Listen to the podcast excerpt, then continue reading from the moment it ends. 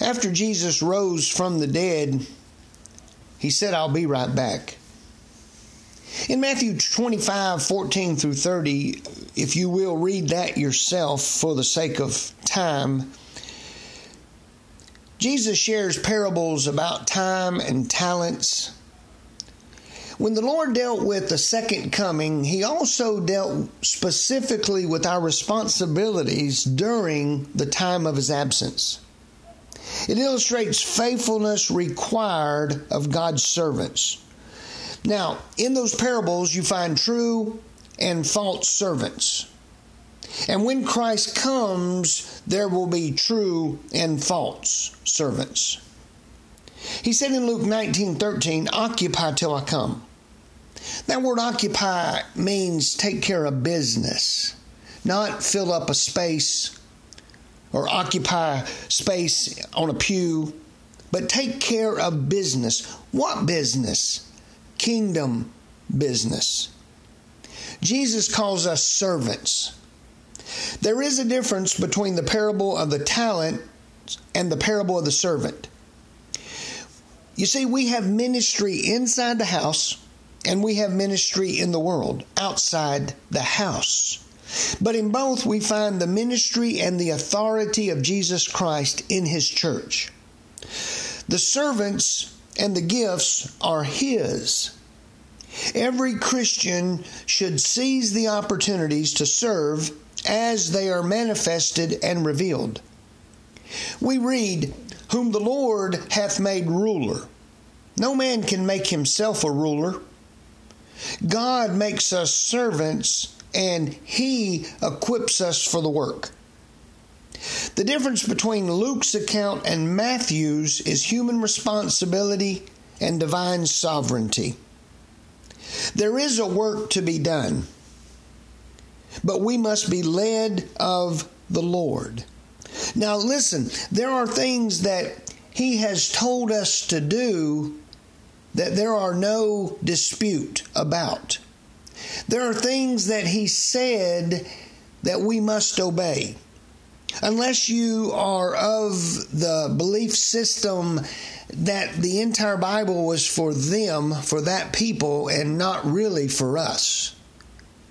But if you believe that the whole Bible is for us today as well as them, then you will know that there is a work to be done, that we are to study to show ourselves approved, we are to pray, we are to witness, we are to share the glorious gospel, we are to love those unlovable. We're to feed and help the homeless. We're to take care of the orphan and the widows. There is a work to be done. But we do want to be led of the Lord, but there are some things that He's already told us to do that we just, we must seek direction. Which way to go, when to go, but we are to go. There is the human vessel, then the divine gift put in that vessel. Ministry is divine in its source, its nature, its power, and its object. It's all about Jesus Christ and sharing Him and His love, mercy, and grace. What is all this subject of service to do with the coming of Jesus Christ? Well, I'm glad you ask. Much, it has much to do with the coming of Christ. In his continuing messages on the Mount of Olives, the question was asked, What shall the signs of thy coming be? How are we to serve? In view of the Lord's return, how are we to serve? The ministry links itself on, as it were, to the departing and the return of our Lord. Ministry stands between these two great events. Would you agree? His departing and his soon return. The evil servant says in his heart, My master delayeth his coming. Therefore, ministry, whether in the house or in the field, is to be carried on in full view of Jesus' return. Why? because the word tells us over and over and over there is a reckoning coming.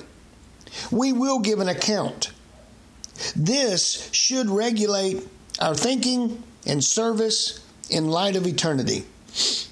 Leonard Ravenhill was asked about the most awesome thought he'd ever had, and he said that one day I will stand before the judgment seat of Christ and give an account for everything done in my body. Paul said it like this I charge thee therefore before God and the Lord Jesus Christ, who shall judge the quick and the dead at his appearing and his kingdom. Preach the word, be instant in season, out of season, reprove, rebuke, exhort with all long suffering and doctrine. Now, unless you are of that group of people that believe that we are to be love and sweet and kind and honey and kissy kissy, lovey lovey, chocolatey. Listen, Paul said, reprove, rebuke, exhort with all long suffering and doctrine. The Word of God tells us that we are to call sin sin. Disobedience is disobedience. Hast thou been found faithful in a few things? Jesus said, I will make thee ruler over many things. There will be ample, distinct, and definite reward for responsibility discharged. Services rendered and work done, all will be rewarded. The first two servants received the same reward, though they received different amounts of money. The reward was based on faithfulness, not the size of their responsibilities. His coming, the Lord's coming, will be as public and visible as the livid lightning which flashes across the sky, a fiery, flaming, visible return in power above that of the splendors of a noonday sun and a sunburst of rainbows. The word of the Lord says, Enter into the joy of the Lord. There is no reward that will match up to this reward, that is, entering into the joy of God. The sense of the love that breathes in these words will lead each one to cast his crown of righteousness at the feet of the Lord. The very crown the righteous Lord gives, we will cast at his feet. One smile from him will touch the heart far more deeply and powerfully than the brightest crown that could ever be given and placed on our head. Who would not work? Who will not be faithful? Who would hide the Lord's money in the ground or keep your talent to yourself? Now, talents are not spiritual gifts, and spiritual gifts are not talents, but we, some have both. The man who did not know his master's heart, his master's character, hid the money. One passage said, Cast the unprofitable servant into outer darkness. How striking of a contrast between the two servants we find in those parables. Enter into the joy of the Lord. Depart from me, ye workers of iniquity. Two sides of the same coin. One knows, loves, and trusts and serves his Lord. The other belies, fears, distrusts, and does nothing. How solemn, how soul subduing is all this. Jesus called him wicked and slothful. And when does all this happen? When the Master returns himself with a shout, with the voice of the archangel and the trump of God. 1 Thessalonians 4 16 through 18. The theme is intensely interesting, deeply practical, and abundantly fruitful. This subject is totally unexhaustible, yet so very exciting and interesting.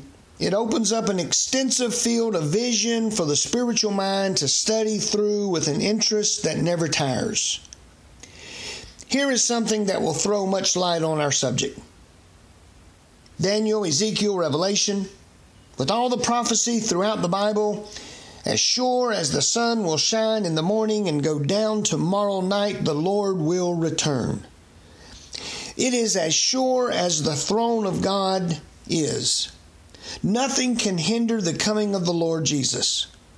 Not all the powers of earth or hell combined will hinder God.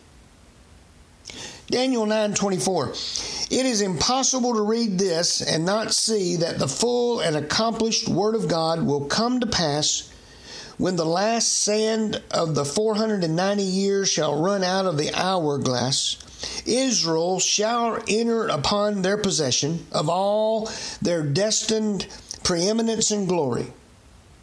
I know the 490 years have not happened, or Israel would be now under the reign of their blessed Messiah. Scripture cannot be broken. It is not a literal weeks. It has no sense or meaning at all. Gabriel meant 70 weeks of years. Then we have understanding of a period extending from the moment in which Cyrus issued his decree to restore Jerusalem to the moment of Israel's restoration. On the cross, the Messiah had no possession but the cross, vinegar, the spear, and the borrowed grave. He was rejected, cut off, had nothing.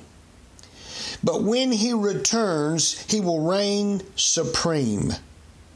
Since the death of the Messiah, there has been an internal Christ who has been hidden in the heavens, and the Holy Spirit has been working on earth, forming the body of Christ into the bride. When the last soul is saved and added to his body, Christ the Lord will come for his church. The King is coming.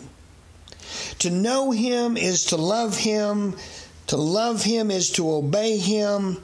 And to obey him is to serve him.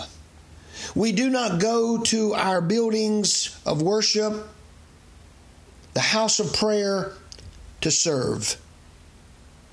We enter into the world. We leave the building of worship to serve. We go out into the highways and the byways and the hedges to compel men not to just come into our buildings, but to come into the kingdom of God, to be born again, to be washed in the blood, to be saved. Oh, what a work we have to do while we wait for the coming of our sovereign King of Kings and Lord of Lords.